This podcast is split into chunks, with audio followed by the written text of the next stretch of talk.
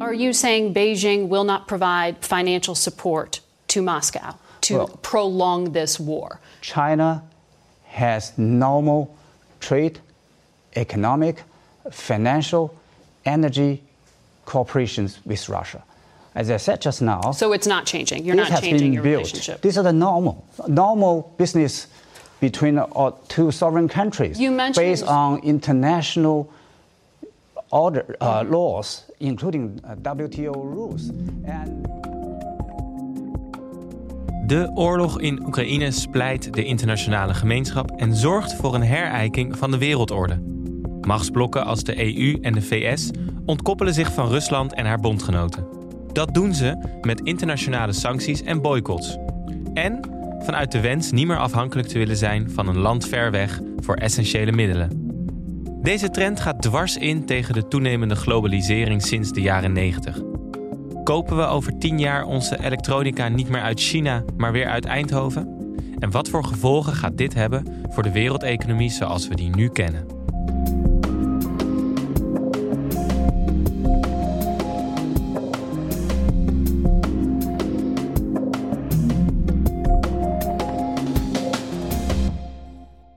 Welkom bij de podcast Wereldmachten. Mijn naam is Tim Wagemakers en samen met journalist Hans Klis bespreken we elke week de geopolitieke ontwikkelingen achter het nieuws. Deze week praten we je natuurlijk weer bij over de ontwikkelingen in Oekraïne. En daarna gaan we het hebben over de gevolgen van de oorlog voor de wereldeconomie. Dat doen we natuurlijk eerst met Hans Klis, maar daarna gaan we ook praten met onze expert van deze week, die daar alles van weet. En dat is Angela Wiggers. En zij is universitair hoofddocent Global Political Economy bij de Radboud Universiteit in Nijmegen. Hans, welkom. Ja, dank je. De oorlog is nu ondertussen al voorbij dag 30. Eigenlijk al een maand Ja. is het nu gaande.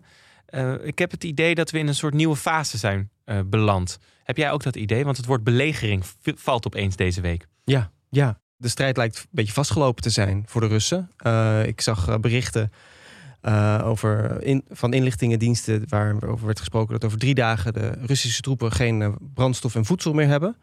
Eh, dus dat, ja, dat het een beetje stokt, dat het een beetje statische oorlog wordt. Ehm, maar ja, we hebben nog steeds eh, de situatie bijvoorbeeld in een stad als Mariupol, waar nog steeds 100.000 mensen gevangen zitten, eigenlijk in een stad die helemaal gort geschoten wordt. Ehm, maar ja, er moet een doorbraak komen op een of andere manier. Of die nou diplomatiek is of ja, met geweld. Ja. Maar Tim, is jou deze week nog iets opgevallen? Nou, ik las vanochtend in de Volkskrant ehm, las ik een interessant ding, namelijk dat Amerika Oekraïne Russische raketten geeft om Russische vliegtuigen uit de lucht te kunnen schieten. Want dat komt omdat Oekraïne heel goed snapt hoe die raketsystemen werken. Dus nou, die, die hoeven niet ingewerkt te worden, kunnen ze meteen gebruiken. Maar er stond een zinnetje in en dat vond ik wel fascinerend, omdat ik dacht voor een geopolitieke podcast. Ik heb het antwoord niet, maar ik vond het fascinerend. De Amerikanen hebben de zogenaamde SA-8 raketten, een mobiel, mobiel systeem van Russische makelij, in het geheim ooit opgekocht een voorraad om er meer over te weten te komen. En ik dacht, dat is nou zo'n zinnetje waarvan als iemand, al eens de luisteraar het antwoord heeft, hoe dat precies. Hoe koop je in het geheim raketten? Ik kan me toch niet voorstellen dat Rusland niet nagaat waar die dingen vervolgens terechtkomen. Ja. Heb jij een hint? Ehm, nou, als ik een beetje de geschiedenis van de CIA wil induiken, dan eh, denk ik dat, ze, dat, dat het via de CIA gebeurd is. eh, dat ze met een slush fund, dark money, dus eh, een, een potje ergens waar niemand eigenlijk vanaf weet, dat ze met een bondgenoot dat hebben gekocht. Amerika heeft ook de, de, de, de uraniumverrijking van Iran bijvoorbeeld gesaboteerd. Dat hebben ze gedaan door die verrijkingsmaterialen zelf te hebben en te kijken hoe ze die kapot konden maken. Ja, ja, ja. Als we het over economie hebben, is er een hele zwarte economie Ja. nog aan de achterkant die we niet zien. Ja. Eh, maar we houden ons aanbevolen voor tips. Ehm, En dark money. en dark money. En maar het is wel een. eh, we gaan het deze aflevering hebben over economie, maar op een hele andere manier. En eh, de aanleiding daarvoor is. Eh, ik hoorde vorige week hoorde ik eh, José Manuel Barroso. Die kennen we allemaal als voormalig voorzitter van de Europese Commissie. En tegenwoordig hele hoge chef bij eh, Lehman Brothers, de Amerikaanse bank. Maar anyway, die zei tegen een zaal vol met allemaal mensen uit het bedrijfsleven, zei hij: zorg dat u er klaar voor bent, want de economie gaat veranderen. We gaan terugkeren naar regionalisatie. Eh, en het gevolg daarvan is dat China in een hele lastige positie komt. Want China heeft eigenlijk de afgelopen jaren hun hele economie ingericht op globalisatie. Ehm, maar ziet nu dat de andere landen weer terug willen naar regionale connecties. Ehm, en dat de oorlog in Oekraïne waarschijnlijk Rusland en China weer eh, dichter bij elkaar brengt. om uh, middelen aan elkaar te kunnen regelen en handelen. Um, dus dat we eigenlijk op een kantelpunt staan door de oorlog in Oekraïne. Um, dat is de aanleiding van deze aflevering. Want als we, het, als we het daarover hebben, waar gaan we het over hebben vandaag? Dan gaan we het hebben over hoe uh, de oorlog uh, in Oekraïne en de, de Russische sancties, eigenlijk uh, de hele global supply chain crisis die we al hadden vanuit de coronapandemie, nog erger maakt eigenlijk. En ervoor gaat zorgen dat, dat we misschien maar moeten gaan kijken of we niet meer via Alibaba iets moeten bestellen, maar gewoon hier in Amsterdam of in Leeuwarden. Ja, als, als we het eigenlijk hebben over die handelstromen, dan hebben we de afgelopen jaren een paar dingen gezien. Er was een heel groot schip dat het Suezkanaal blokkeerde, waardoor alle kerstpakketjes in Nederland onder druk kwamen. Dat was de coronapandemie, dat was de volgende schok voor eigenlijk het handelssysteem wat we kennen. En nu is de oorlog in Oekraïne weer zo'n schok voor dat systeem van spullen kunnen versturen en verschepen. Ja, ik las in de Wall Street Journal dat uh, eh, 17% van alle uh, zeelui die uh, in de scheepsvaart zitten, komt of uit Rusland of uit Oekraïne. En die schepen zitten of vast in een haven omdat er al problemen zijn met containers af- en inladen. Of door die oorlog. Je ziet bijvoorbeeld dat Oekraïne is een grote graanleverancier, Rusland ook. En je ziet dat daar al dat daar exportverboden zijn, waardoor ja, landen zoals in Noord-Afrika, zoals Egypte, opeens geen graan meer gaan krijgen. of veel minder. Of, ja. of, tegen veel hogere prijzen. En naar andere plekken moeten gaan uitwijken voor, die, voor het graan. En je ziet dus eigenlijk dat uh, Oekraïne, die Oekraïne-oorlog is daar gewoon een, ja, die verstoort zoveel. En dat gaan we gewoon allemaal zien. En ik heb een gast meegenomen, Angela Wiggers. Zij is hoogleraar Global Political Economy bij de Radboud Universiteit in Nijmegen. En zij specialiseert zich in kapitalistische crisis en crisisresponses. Uh, en ze kan alles vertellen over de politisering van uh, ja, deze nieuwe uh, supply crisis. Maar eerst misschien even, want we hebben al een beetje aangestipt. Het, um, zonnebloemolie, graan. Er komen allerlei producten staan onder druk door die oorlog in Oekraïne. Maar misschien moeten we toch nog even snappen, hoe kan dat nou? Waar komt dit vandaan? Wat is de achtergrond waarom we daar nu zo geraakt worden? Want het idee is toch altijd geweest dat we door globalisatie sterker zouden zijn en makkelijker het konden doen. Maar het lijkt toch alsof dat uh, kwetsbaar is. Ja, dus wat hebben we gedaan waardoor we in deze positie zijn gekomen? Nou, in de jaren negentig zie je eigenlijk een, die, die globalisatie opkomen. Uh, landen zoals Amerika of blokken als Europa gaan uh, arbeid outsourcen. Laaggeschoolde arbeid, weet je, fabrieksbaantjes. Die gaan allemaal naar, naar Azië, naar China bijvoorbeeld. En dat maakt onze handen vrij. Uh, voor, voor, voor, ja, voor, voor, voor diensten en, en, en weet je, hoog, hoger geschoolde arbeid. Op die manier zijn we eigenlijk afhankelijker geworden van wat er in China geproduceerd wordt. Uh, en of, of, ergens anders uh, ver weg. Uh, dat betekent dus dat we sinds de jaren 90, dus 30 jaar lang, zijn er bepaalde vervoersroutes voor die, voor, voor die spullen. iPhones, zonnebloemolie, computerchips zijn dus aangelegd. maar nu zie je dus dat die, die oorlog in Oekraïne verstoort ook het vervoer. Je zag al dat uh, in de, door de coronapandemie gingen fabrieken minder doen, waardoor er minder werd geproduceerd. Kwamen uh, uh, havens in, in de problemen omdat er geen personeel was of omdat er lockdowns waren. De spullen kwamen niet aan.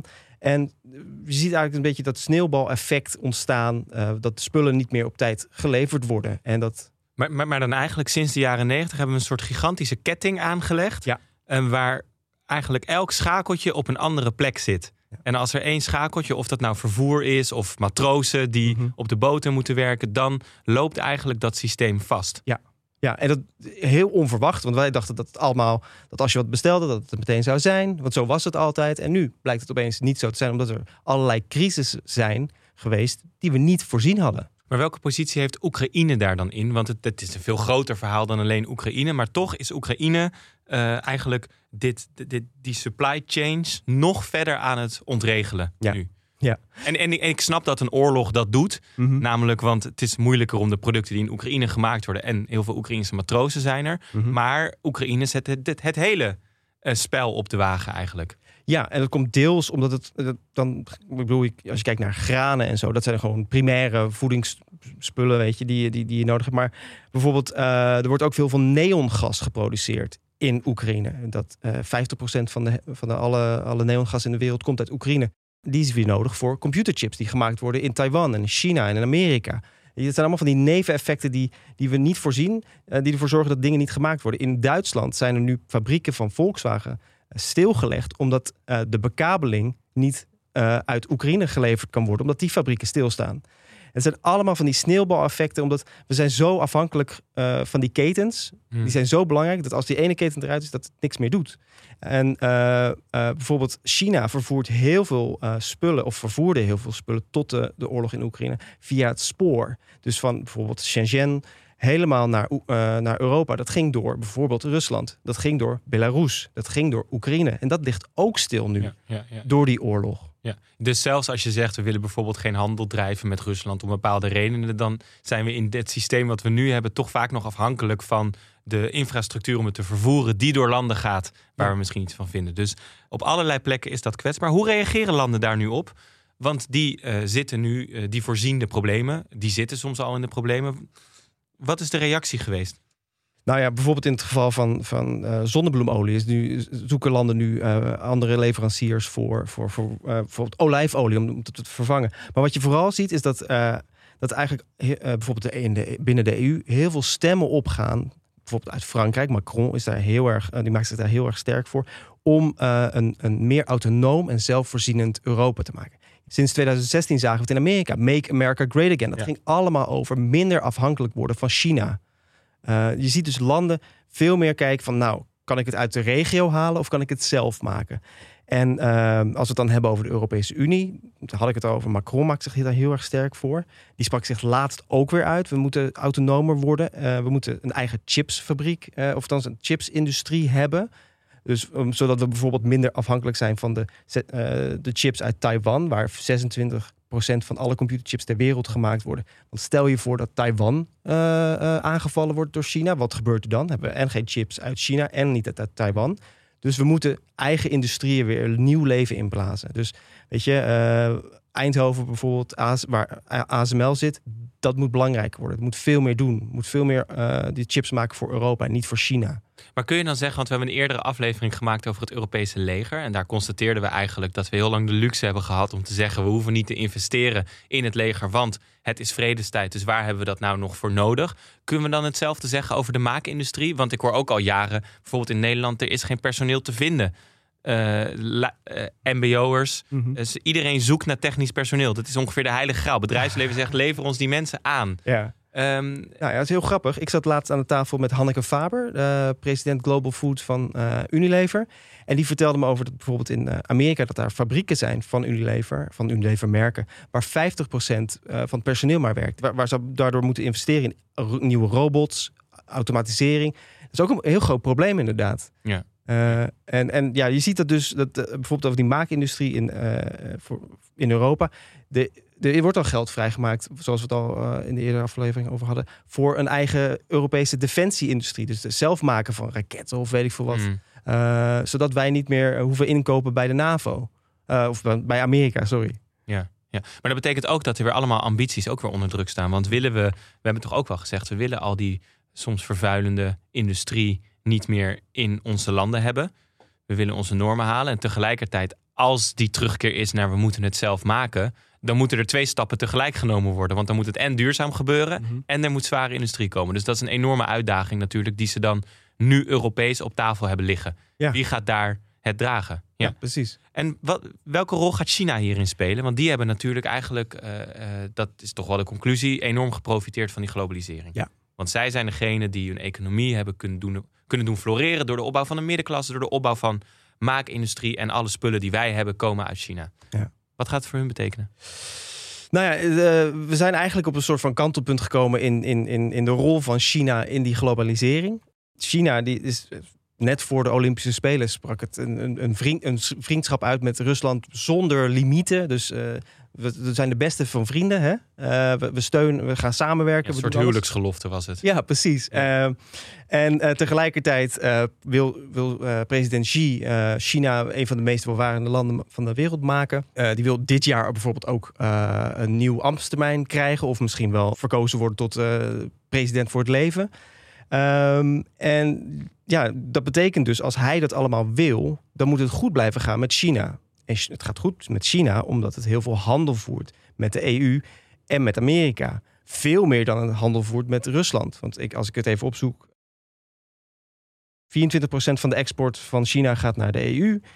Uh, van de VS is 20% en Rusland is 1 of 2%. Dus als je kijkt naar de economische voorwaarden eigenlijk, dan uh, moet China een kant gaan kiezen in het hele conflict met Oekraïne. Ja. En, uh, en de economie zegt, doe het voor, voor Oekraïne en niet in Rusland. Maar uh, China stelt zich op dit moment heel erg ambivalent op van of zij nou Rusland wel of niet steunen. Rusland zou hulp gevraagd hebben aan China, militaire hulp, voedselhulp voor die oorlog. Zou nog niet, zou of in behandeling zijn of niet gemaakt zijn überhaupt. Ja. Uh, we zijn afhankelijk van Amerikaanse inlichtingendiensten. Maar uh, Xi moet een keuze gaan maken. En zijn keuze gaat bepalen of wij bijvoorbeeld in die hele geglobaliseerde supply chain nog gebruik gaan maken van China. Dus eigenlijk geopolitiek gezien heeft Rusland heel, uh, of Rusland, heeft China de afgelopen jaren heel erg goed twee verhalen kunnen hebben. Geopolitiek gezien en op het verhaal konden zij heel goed aansluiten bij uh, Rusland en bij andere uh, landen als in het Midden-Oosten ook, om, om, om over soevereiniteit en, en dat soort zaken.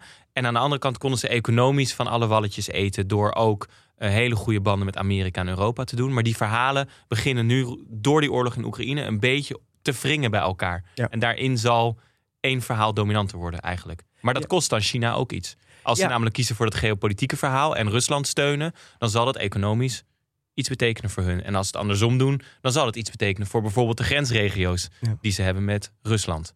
Ja, want uh, als het voor Rusland kiest, dan kan Rusland een gigantisch blok aan het been worden van Xi. Want ja, dan wordt China ook een paar jaar op het wereldtoneel. Maar kiest het voor, voor, ja, voor Amerika, Europa, dan moet Xi, de onfeilbare president Xi Jinping, uh, toegeven dat hij fout was in die samenwerking met Rusland. Ja. Dus dat is uh, voor hem ook weer niet heel erg uh, ja, positief om dat te doen als hij verkozen wil worden voor een derde termijn. Ja. En toch, als ik dit luister, dan denk ik in het grote verhaal van de komende jaren: is dit nou echt een verandering of is dit toch ook een soort hobbel in het alsmaar voortdurende proces van globalisatie? En om die vraag te beantwoorden, gaan we doorpraten met onze expert van deze week en dat is Angela Wiggers.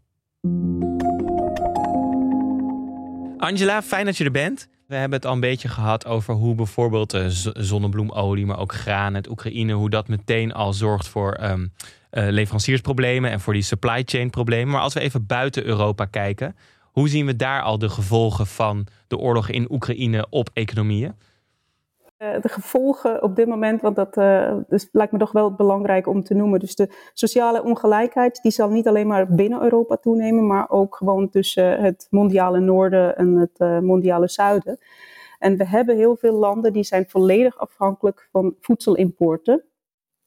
en de harde klappen die vallen in landen die nu al geteisterd zijn door oorlog. Afghanistan, Jemen, Um, maar, maar ook uh, landen zoals uh, Egypte of Algerije, waar zeg maar, een autoritair regime een sociaal contract heeft met de bevolking, waardoor um, de, de, de, de, graanprijzen gesubsidieerd zijn. En uh, op dit moment landen als Egypte of Algerije, die hebben graanreserves. Dus de regering heeft graanreserves om de voedselprijzen te kunnen controleren, in balans te houden, om het uh, systeem betaalbaar te houden. En die graanreserves die gaan nog negen maanden door. Dus we, we zien zodra uh, die, die voedselprijzen, die, die, die, die de, de, nou ja, de ontwikkelingslanden natuurlijk het hardste uh, raken. Nigeria een prijsstijging van 21% binnen zeer korte tijd.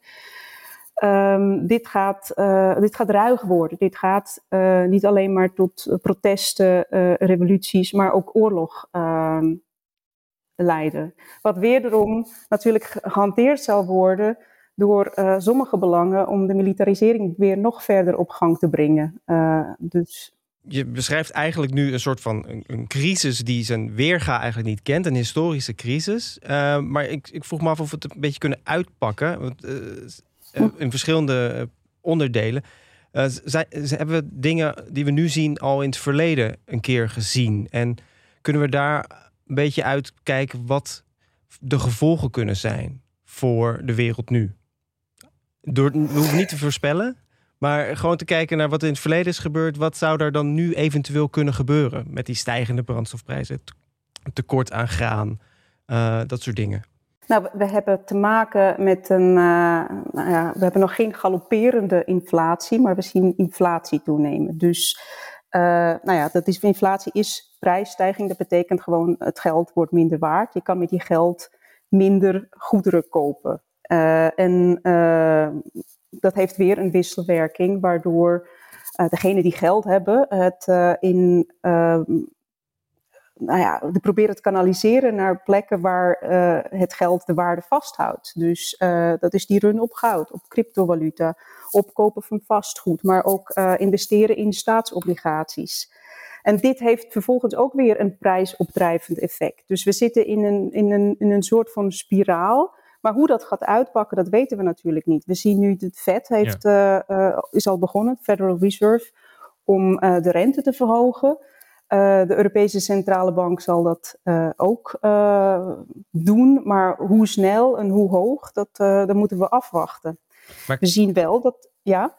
Nou, ik, ik wil zeggen, maar zou je wel kunnen zeggen, want als, je, als ik jou hoor, dan denk ik, oei, dat hele globale systeem wat we nu hebben, heeft allemaal zelfversterkende effecten in zich, die ongelijkheid uh, uh, doen vergroten nu op dit moment. Hè? Want mensen die veel geld hebben, kunnen hun geld naar plekken brengen waar ze de waarde vasthouden. En andere mensen kunnen dat niet. We hebben een enorme reeks aan schakels waarmee we op dit moment onze economie inrichten.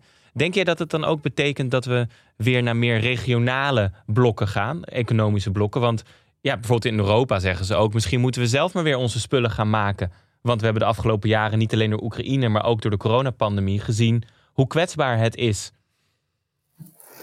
Ja, we zien die tendenties al een tijdje. Want uh, de EU heeft uh, al eigenlijk sinds uh, de jaren 2000, maar vooral eigenlijk uh, na afloop van de crisis in 2008, uh, de industriepolitiek weer heel erg hoog op de agenda gezet. Dus uh, in 2014 heeft de Europese Commissie een uh, communicatie uitgegeven waar eigenlijk gezegd wordt van ja, we moeten terug naar een Europese industriële renaissance. We moeten de productie die we uitbesteed hebben, geoutsourced, die moeten we gaan backshoren, dus terug naar Europa brengen. Uh, zodat die afhankelijkheden, afhankelijkheden teruggedrongen uh, worden. Maar tegelijkertijd, uh, die regionalisering die zal op deelgebieden zichtbaar zijn, maar niet overal. Want op dit moment is bijvoorbeeld de Duitse regering weer een grote advocaat geworden om de, de TTIP weer uit de ijskast te halen. Ja, dus, dat was het vrijhandelsverdrag hè, met Transatlantisch nou vrijhandelsverdrag. Handelsverdrag. Vrijhandel is weer iets anders, maar handelsverdrag en investeringsverdrag uh, tussen de EU en de VS.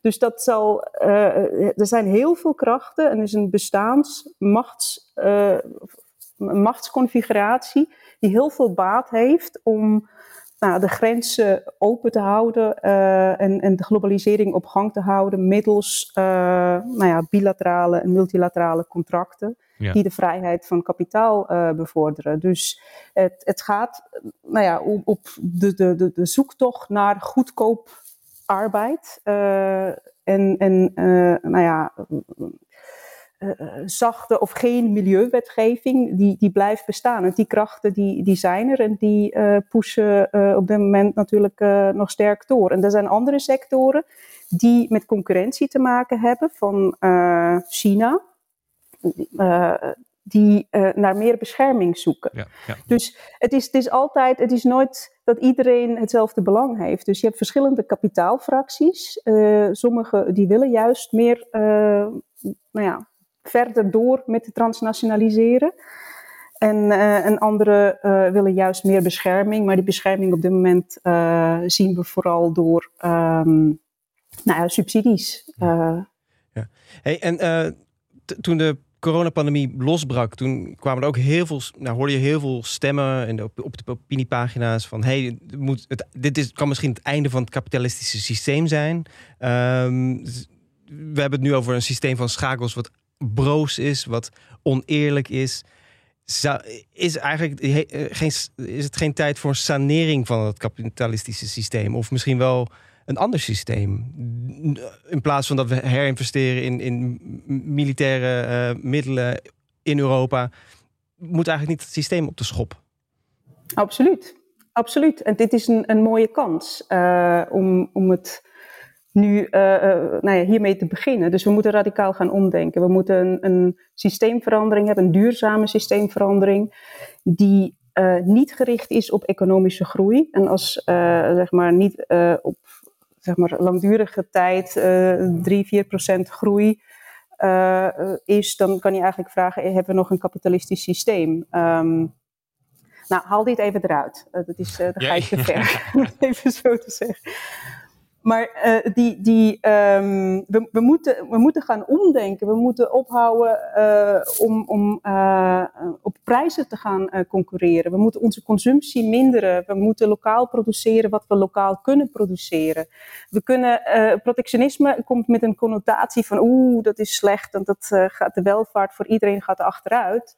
We kunnen ook een progressieve invulling geven aan, aan, aan, aan protectionisme. We moeten democratisch gaan nadenken of besluiten over wie wat, wanneer en hoe produceert. En wie de vruchten van de arbeid uh, mag plukken.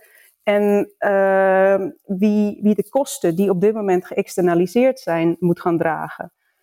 We moeten de, de herverdeling van welvaart, dus juist die vruchten die we uit collectieve arbeidsprocessen naar voren brengen, die moeten we gaan fundamenteel herverdelen. Mooi, dat lijkt me een mooie. Streven naar meer ja. gelijkheid, ja. ja. Ja, nee, volgens mij is, is, is dat er uh, enorm uitgekomen nu uit dit gesprek tot nu toe. Hè? Dat, dat, dat, dat we zien hoe dat continu ongelijkheid versterkt wordt in het systeem waar we nu in zitten. En dat er belangen zijn om dat in stand te houden. En dat tegelijkertijd de noodzaak om om te denken steeds groter wordt. Volgens mij uh, heb je dat, Angela, heel goed uh, verteld.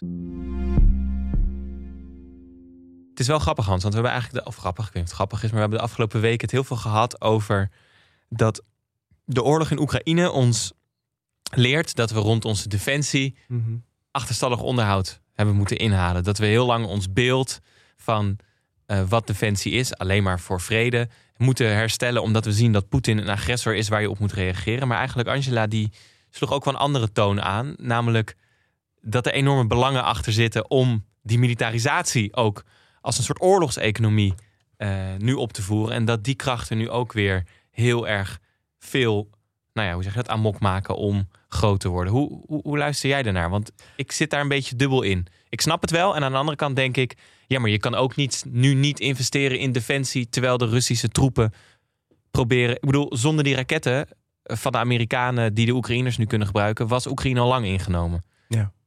Ja, ik, ik, ik luister naar. Ik, ik bedoel, ik zit met twee benen, denk ik, erin. Uh, ik, ik, ik kan me heel erg vinden in het feit, ja, je moet je bewapenen en je moet, je moet jezelf verdedigen. Zeker met zo'n agressor aan de grens eigenlijk van Europa. Maar ja, als je dan kijkt naar de bedragen van zo'n raket, zo'n hypersonische raket waar we het laatst over hadden, 100 miljoen dollar of 100 miljoen euro zelfs. Daar kunnen heel veel kinderen naar school van. Hè? En daar kunnen, kunnen heel veel mensen, uh, ja, kunnen heel veel mensen levens beter gemaakt worden. Kinderopvang, gezondheidszorg. En dat is zo onwijs zonde, denk ik, in deze hele discussie. Dat ja, dat, dat, je de, dat er niet over nagedacht wordt waar dat geld allemaal wel heen kan gaan. Hè? Naar een groene economie. Naar iedereen een, uh, een Tesla geven. Of een andere elektrische auto. Ja, misschien een iets goedkoper. Want als je iedereen een Tesla geeft met al die subsidies, dan worden weer de rijken alleen maar Ja, dat is waar. Ja, misschien een andere auto. Maar is het dan niet ook juist... Want eigenlijk, als ik het... Ja, volgens mij heb je daar gelijk in. Maar dan zou je eigenlijk zeggen, die duizend miljard die Duitsland in defensie gaat steken... is eigenlijk alleen interessant als je snapt waar ze het waarom gaan uitgeven. Dus wat is het doel? Mhm. daarvan. Maar zo'n strategisch kompas, wat de Europese Unie doet, dat is dan toch heel nuttig, omdat je daarin eigenlijk zegt: wat is ons veiligheidsbeleid? Wat hebben we daarvoor nodig? Want dan wordt het een politieke keuze. Terwijl nu in Duitsland is het een soort staatskeuze. Er is crisis, we moeten enorme zakgeld. En ze weten niet eens wat ze ermee aan moeten met, het, met, die, met, met dat geld. Hè? Hoe ze dat moeten gaan verdelen, hoe ze dat moeten gaan doen. Zelfs die, die Duitse parlementariërs weten niet hoe, hoe ze ermee om moeten gaan. Wat, wat voor beleidsvoorstellen ze moeten doen. Ja veiligheid in Europa is heel belangrijk. Veiligheid overal ter wereld is heel belangrijk. Uh, het is gewoon zo zonde dat het zoveel kost. Ja. Nou, ik denk dat we in het tweede seizoen wel een soort rode draad hebben gehad met op wat voor manier kunnen we onszelf beschermen en hoe doen we dat? Van uh, allianties die we vormen met Turkije tot een Europees leger, tot de investeringen in Duitsland. Het wordt er niet makkelijker op. Dat is in ieder geval mijn constatering die we kunnen hebben. En, en uh, het feit is dat er nu mensen doodgaan in Oekraïne doordat, uh, ja. ja, vanwege deze vraagstukken eigenlijk. Gelukkig zijn er nog mensen die ons wel een beetje kunnen gidsen in alles wat er nu gebeurt. Heb jij nog uh, een geopolitieke shout-out deze week naar iemand? Ja, uh, het is niet iemand, maar een, uh, een mediaorganisatie. Rest of the World is het. Het zijn allemaal verslagen, analyses over plekken in de wereld waar ja, de meeste media eigenlijk niet zoveel over berichten. Bangladesh, Pakistan, maar dan ook gewoon over mensen daar. Uh, ik las uh, onlangs een stuk over hoe Bitcoin in El Salvador, waar we het ook over gehad hebben. Ja, het Bitcoin Walhalla. Ja, een onwijs uh, ja, mislukking is. En dat het land een gat graaft, steeds dieper, steeds dieper. En dat het zichzelf straks in ja, ja, eigenlijk een graf graaft voor zichzelf. Oké, tip. Gaan we de show notes zetten. Ik had zelf nog, ik zag de New York Times, een draadje op Twitter. Die zullen we de show notes zetten over hoe New York Times kaarten gebruikt in de oorlog in Oekraïne. En hoe je eigenlijk door de manier waarop je het presenteert. Dus zijn de Russische troepen rood en fel en de Oekraïnse troepen blauw en klein. Heel erg mensen stuurt op hoe ze de oorlog duiden. En hoe ze daar de afgelopen weken in zijn veranderd. Ik vond het fascinerend. Ik bedoel, ik heb het idee dat ik best mediawijs ben. Maar hoe je gestuurd wordt door die kaarten vond ik echt fascinerend. Dus dat zetten we in de, in de show notes. Um, we gaan hem afronden, Hans. Ja. Want vrijdag, uh, voor onze luisteraars, uh, komt er nog een korte update in onze feed. En daarna zijn we er even een tijdje tussenuit om ons voor te bereiden op een nieuw seizoen. Ik moet eerlijk zeggen, dat voelt een beetje gek in deze tijd. Maar we willen juist uh, ja, nu het zo belangrijk is om goede informatie te brengen over de geopolitieke veranderingen in de wereld. Even goed stilstaan bij wat de beste manier is om dat te doen. En ook waar behoefte aan is. Dus laat het vooral ook weten. Als je denkt, ik zou willen dat jullie hier meer aandacht voor hebben. Uh, stuur het naar ons op onze vriendvandeshow.nl slash wereldmachten. Of stuur een berichtje op Twitter bijvoorbeeld of op Instagram. Voor nu, bedankt voor het luisteren aan de luisteraars. Bedankt aan Hans. Bedankt aan onze expert Angela Wiggers. U luisterde naar een podcast van Dag en Nacht Media in samenwerking met de Buitenlandredactie. Productie door Esther Krabbendam, redactie door Lara de Boer, montage door Jeroen Sturing, eindredactie Anne Janssens. De muziek is van Studio Cloak. Je vindt ons op Vriend van de Show en op Twitter ga dan naar het account Wereldmachten. Tot binnenkort!